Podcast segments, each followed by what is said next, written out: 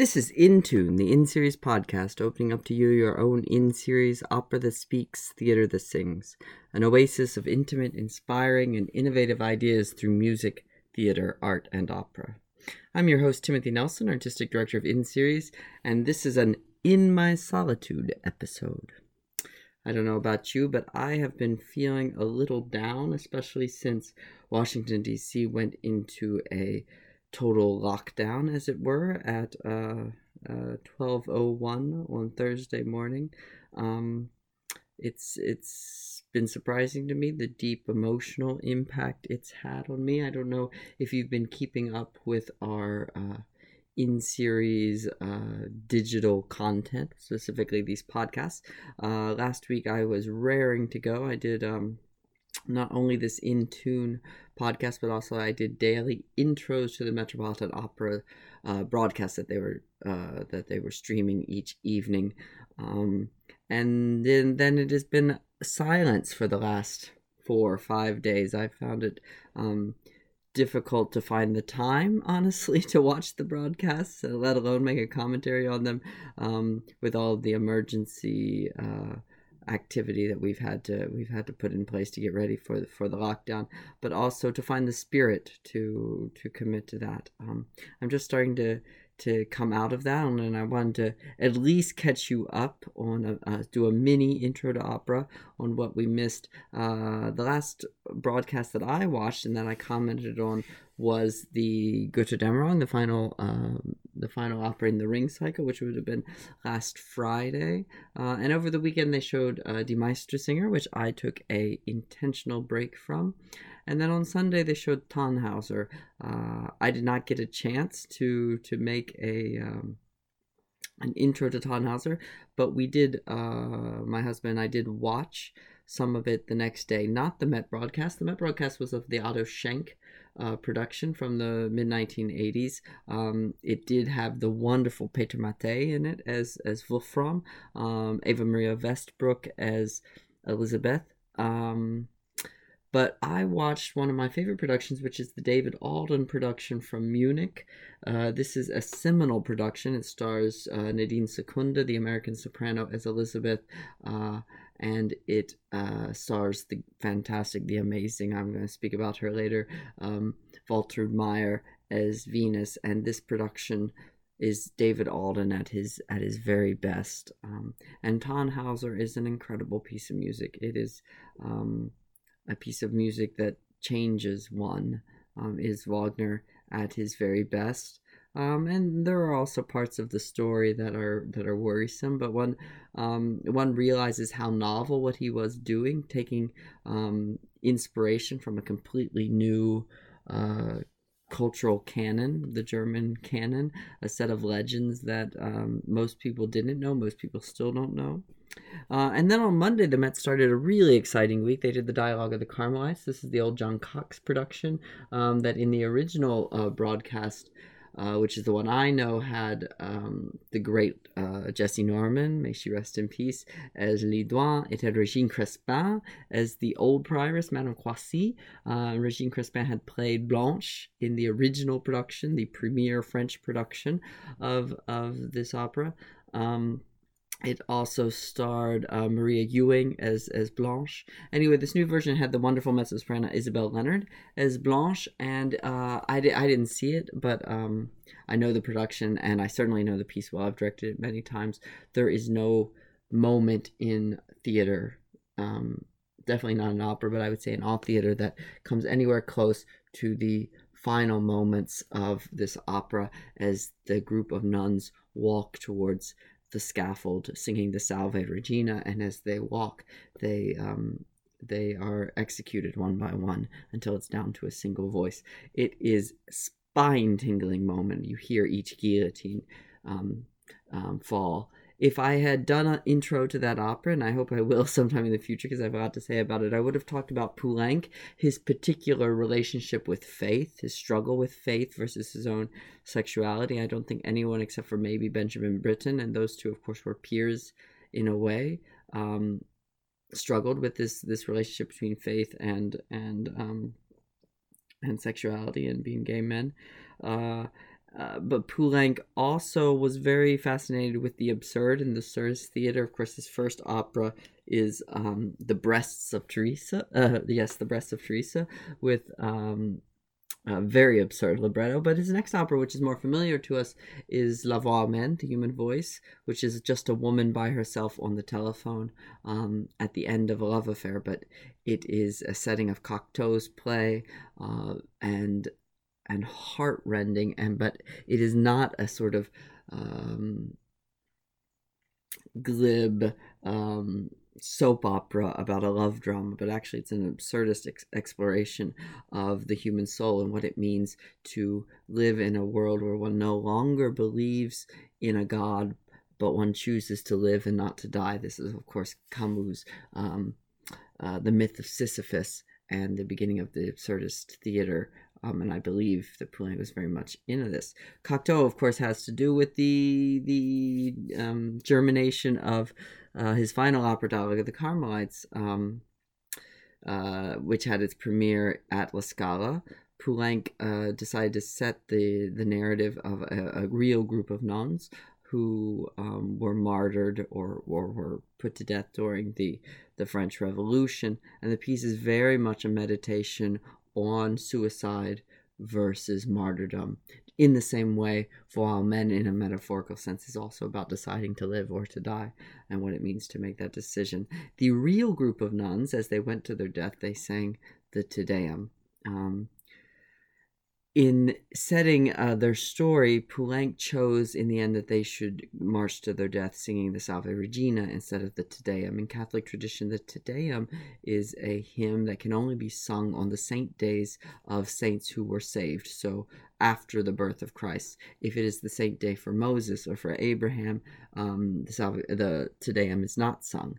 Um, for me, I think it's a very powerful statement that he chose uh, with no other explanation to set the Salve Regina instead of the Te Deum at the end of the opera, and he was expressing his own belief about whether this group of nuns were actually committing um, a suicide or martyrdom.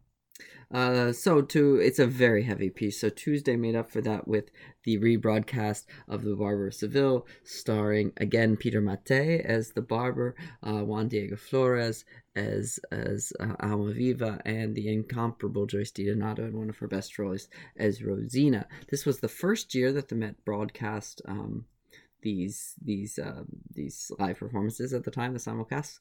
Um, it was very well produced. It's a wonderful production.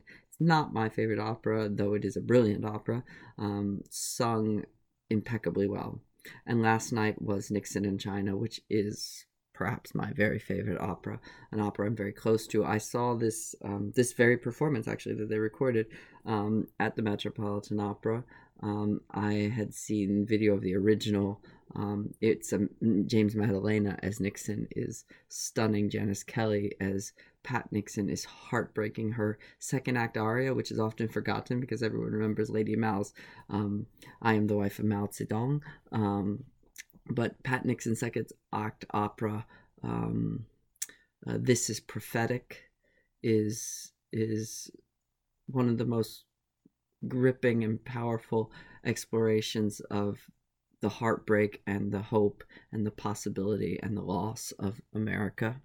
Um, the libretto for Nixon in China was composed uh, by Alice Goodman, who is um, a British poet. She um, collaborated with John Adams and Peter Sellars, the, the great director, on uh, Nixon in China, which was a huge success, uh, which premiered at the Houston Grand Opera. And then uh, their second opera was The Death of Klinghoffer, which was set to premiere at um, the San Francisco Opera, um, and it was such a fiasco. San Francisco canceled the performance. The premiere happened at La Monnaie. It was a fiasco, um, not in terms of the piece, but in terms of the controversy surrounding the piece. The piece dares to give voice to terrorists. It's about the hijacking of the Achille Lauro um, cruise ship um, in the 1980s and the death of one passenger who was Jewish. Um, uh, named Klinghoffer, and of course the opera is named "The Death of Klinghoffer," and it's written in the style of a Bach passion. Um, the chorus takes at times the voice of the um, ancestors of the Jews, and sometimes the voice of the Palestinians, the ancestors of the Palestinians. And um, it does not make a decision, it does not make a conclusion, it certainly does not paint the terrorists sympathetically, um, but it does um, give them a place to to voice their frustrations. And I think part of the controversy with the piece has been that it dares to say that we will not um, solve terrorism until we at least admit the terrorists have a point, that they are coming from a place. They're not mo- monsters, they are not um, anathema to being humans. Um, and the, the, the issue cannot be solved until we admit that there are issues to be solved. Anyway, uh, that piece was was greatly um, decried in the press, and that experience was so uh, terrible for for poet Alice Goodman that she um, removed herself from from public life. Even she became, um, I believe, a vicar at at, at, at um, one of the colleges at Oxford. Um, but I think Nixon China is such a great work precisely because, and John Adams' music is amazing, but precisely because Alice Goodman gave um, words that uh, inspired great music, and particularly in this aria. Uh, um, this is prophetic. And one of my favorite lines from any opera happens in that when she says, Let the face of the Statue of Liter- Liberty move just a little, let her look inward. Um, what, what a compelling line. Um, so that's what we've missed. I haven't even looked to see what tonight is, but I am bound and determined that as soon as I finish recording this in tune podcast, I will uh, introduce myself to whatever opera that is and sit and watch it. I know they're doing the Adrian Noble production of Macbeth um, this week, which is a stunning production of a f- amazing opera, Verdi's Macbeth. Uh, and they're also broadcasting Penny Woolcock, who did a film version, everything's tied together, a film version of Nick's, of um, Death of Klinghoffer, but she also did this uh, Metropolitan Opera and English National Opera production of Bizet's The Pearl Fishers, uh, which is an opera that's very dear to me and and and um, one that I, I wouldn't miss, especially when sung by the incomparable um, Diana Damrau. So, uh, the title, I, I chose to title this series, perhaps, perhaps it'll be a series, a podcast in our solitude, um, referencing, of course, the song. Many of you might have remembered that this year we did a production called Stormy Weather, and in that production, uh, an amazing, talented, wonderful Nigel Rowe uh, made an appearance as Ariel, Ariel, uh, in this new take uh, on Shakespeare's play, The Tempest, his final play. And Nigel was a sort of mystical incarnation of Billie Holiday. And during the piece, sang this stunning song by DC's own Duke Ellington, In My Solitude. This song has been uh, on my heart this week as we've sunk into a period of lockdown, not only here in Washington, D.C., but all throughout the United States and on into the world beyond. It's curious that uh, solitude is the predominant feeling pressing on many of our hearts, when rarely before have so many of us humans been connected by a single common experience. That's a beautiful and painful and powerful paradox in a time that I feel is increasingly defined by paradoxes. Paradoxes like we feel more alone and yet are more than ever all going through the same experience we are increasingly turning to technology, specifically social media tools, which have long been credited to increase isolation in order to escape states of social disconnection. We offer the most love to our fellow humans. We are in connection with them the most and, and with the needs of those that we love by staying completely away from each other physically. Paradoxes like these offer a path towards intuitive understanding, which defies the type of logic our brains are comfortable with. In fact, it's by virtue of baffling our brains by presenting a logic impossibility that paradoxes allow us into a deeper sort of knowledge. That's why I love paradox. Paradoxes open what can be called a liminal space, a space where knowledge is no longer fathomable. I delight in this because this is the very space where naive creative energy transpires we have a wonderful and committed uh, in series patron named Alan King, And he's the sort of patron that everyone dreams of. He comes to all our productions. He comes to all our productions with an open spirit and with an intellectual curiosity that makes his experiences deep.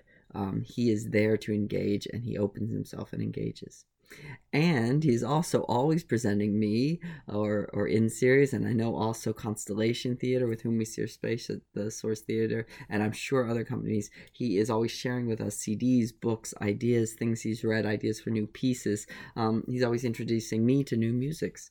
Um, i'm very grateful for this and this season he brought to me a collection of recordings by and books written about the blues pioneer robert johnson and Johnson was a blues guitarist in the early 20th century, uh, one of whom very few recordings exist, but he was a legend um, himself, and a legend about him exists, which is that um, as a young man he had absolutely no talent or propensity for playing the guitar.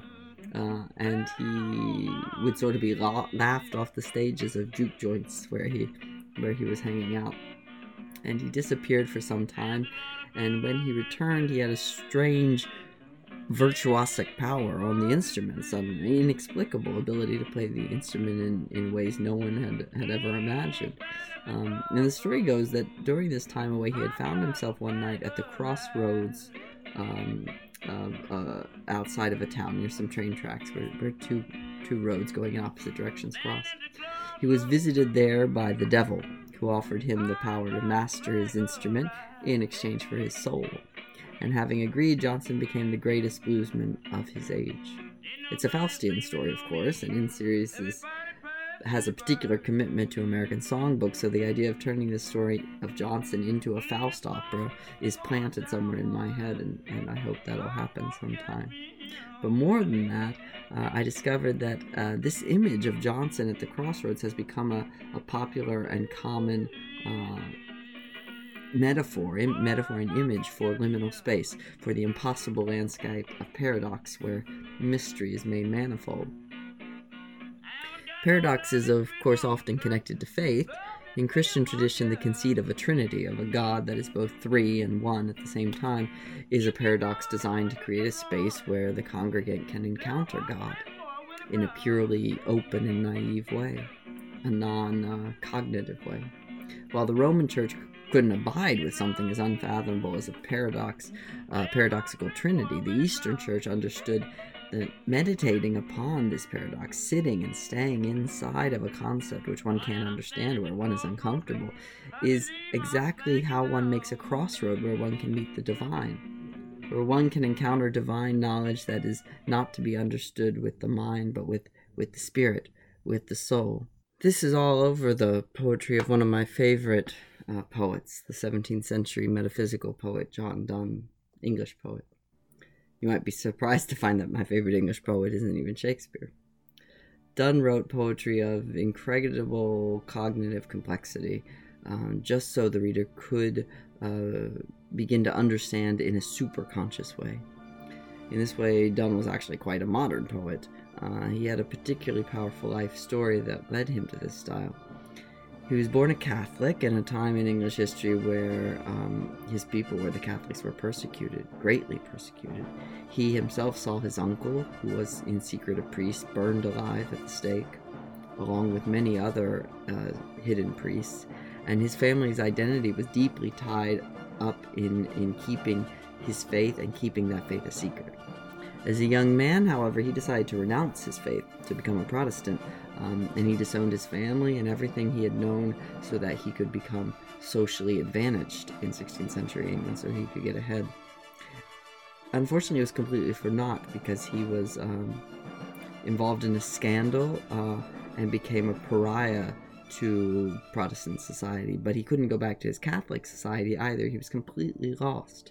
Um, more than that, he had rejected what he had been taught, what we can assume he considered to be the true faith, only to become a pastor, the rector of St. Paul's in London, even, in a faith that he believed to be heretical. He was completely stuck in, in um, a different sort of crossroads. It was an impossible situation, and his sermons and poetic works are bound in this inescapable existential anxiety, um, faith anxiety. From this place, he wrote the Holy Sonnets, his most profound meditation on faith. Um, and they, what makes them profound is the lack of assurance they offer. We see a man tortured with with with the the inability to believe in a God who's created an impossible game scenario in which man um, is been given sin and then is tortured for it. That man has all the desire to be good, but not the will. He's not given by his God the ability to do what the God requires. Um, this is just one of the many paradoxes that Donne uh, explores in the Holy Sonnets. The most famous, well, one of them, I would say the most famous Elisade is probably Death Be Not Proud, but one of the most famous is, of course, Batter My Heart, uh, in which he explores the paradox of God's love necessitating God's cruelty, and God's cruelty being the only evidence of his love. Uh, he uses the language of violence, the language, the language of rape, actually, to be uh, what he begs for, so that he may be changed. That if God really loved him, God would destroy him to make him new. Um, the text is Batter my heart, three person God, for you as yet but knock, breathe, shine, and seek to mend, that I may rise and stand, o'erthrow me, and bend your force to break, blow, burn, and make me new. I, like an usurped town to another, do labor to admit you, but oh, to no end. Reason, your viceroy, and me, me should defend, but as captive and proves weak and untrue. Yet dearly I love you, and would be loved fain, but am betrothed unto your enemy. Divorce me, untie or break that knot again. Take me to you, imprison me, for I, except you enthrall me, never shall be free, nor ever chaste except you ravish me. Particularly, of course, that last line, the idea that one can't be chaste until one is ravished, is is is particularly powerful and paradoxical.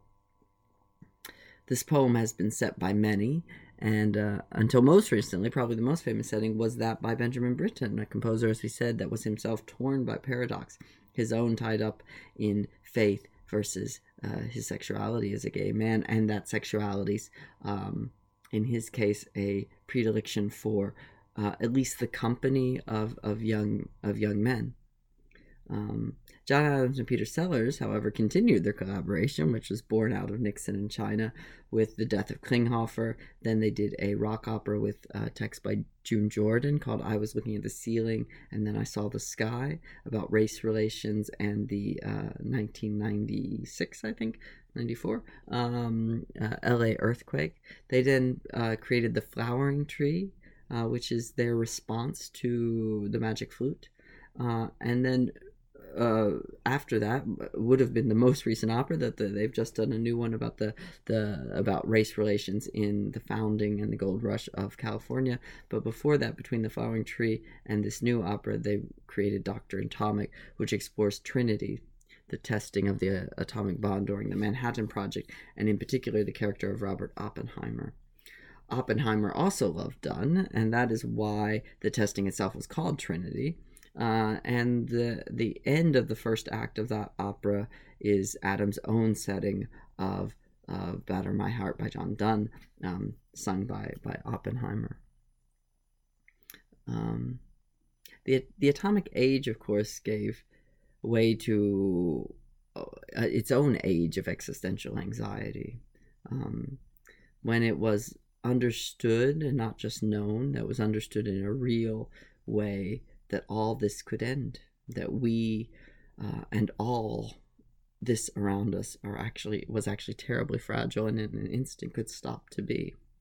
Um, and in the same way that, that that was the psychology of the atomic age, I wonder if we find ourselves in the same place. Um, at this moment. Again, I seem to quote T.S. Eliot every time uh, we come to where we started and know the place for the first time.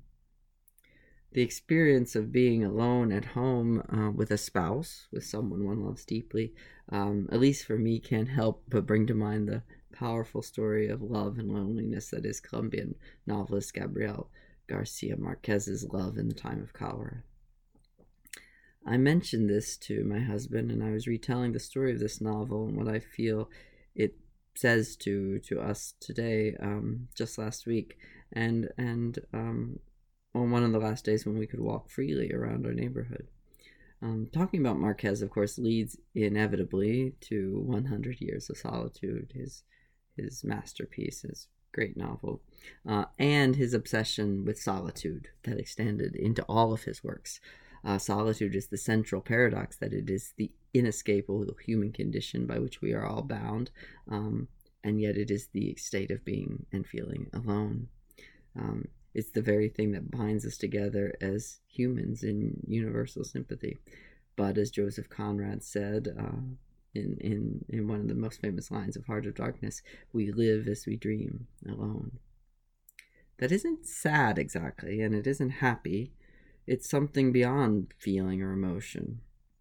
Rather, Marquez offers the perfect summation of this emotion, comfort tinged with hope, in the final paragraph of his acceptance of the Nobel Prize for Literature.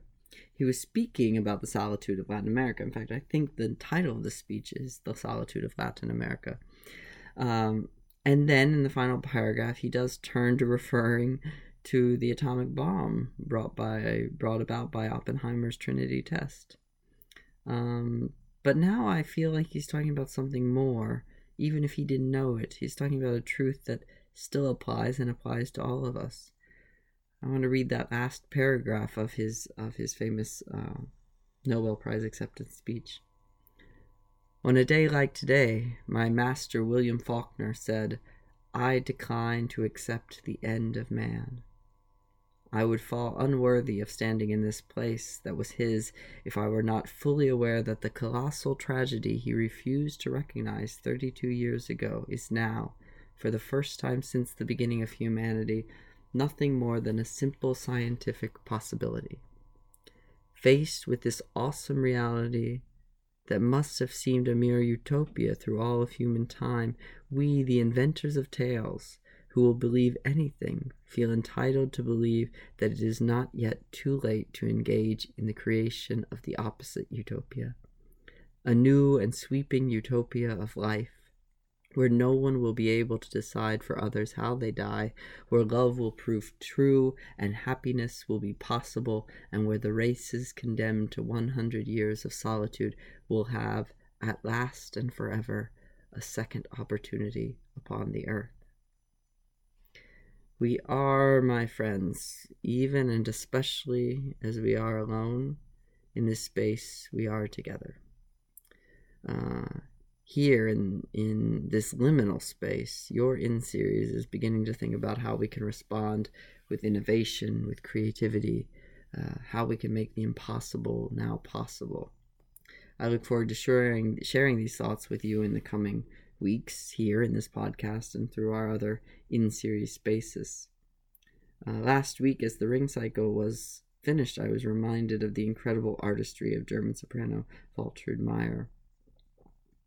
In the Metropolitan Opera's Ring Cycle, she sang a stunning Waltraute next to Debbie Voigt's uh, equally stunning Brünnhilde. Well, maybe not equally, but almost equally. Originally, Meier had been planned to sing the Brünnhilde. The production had been designed for her in a way, um, which would have been her first Brünnhilde.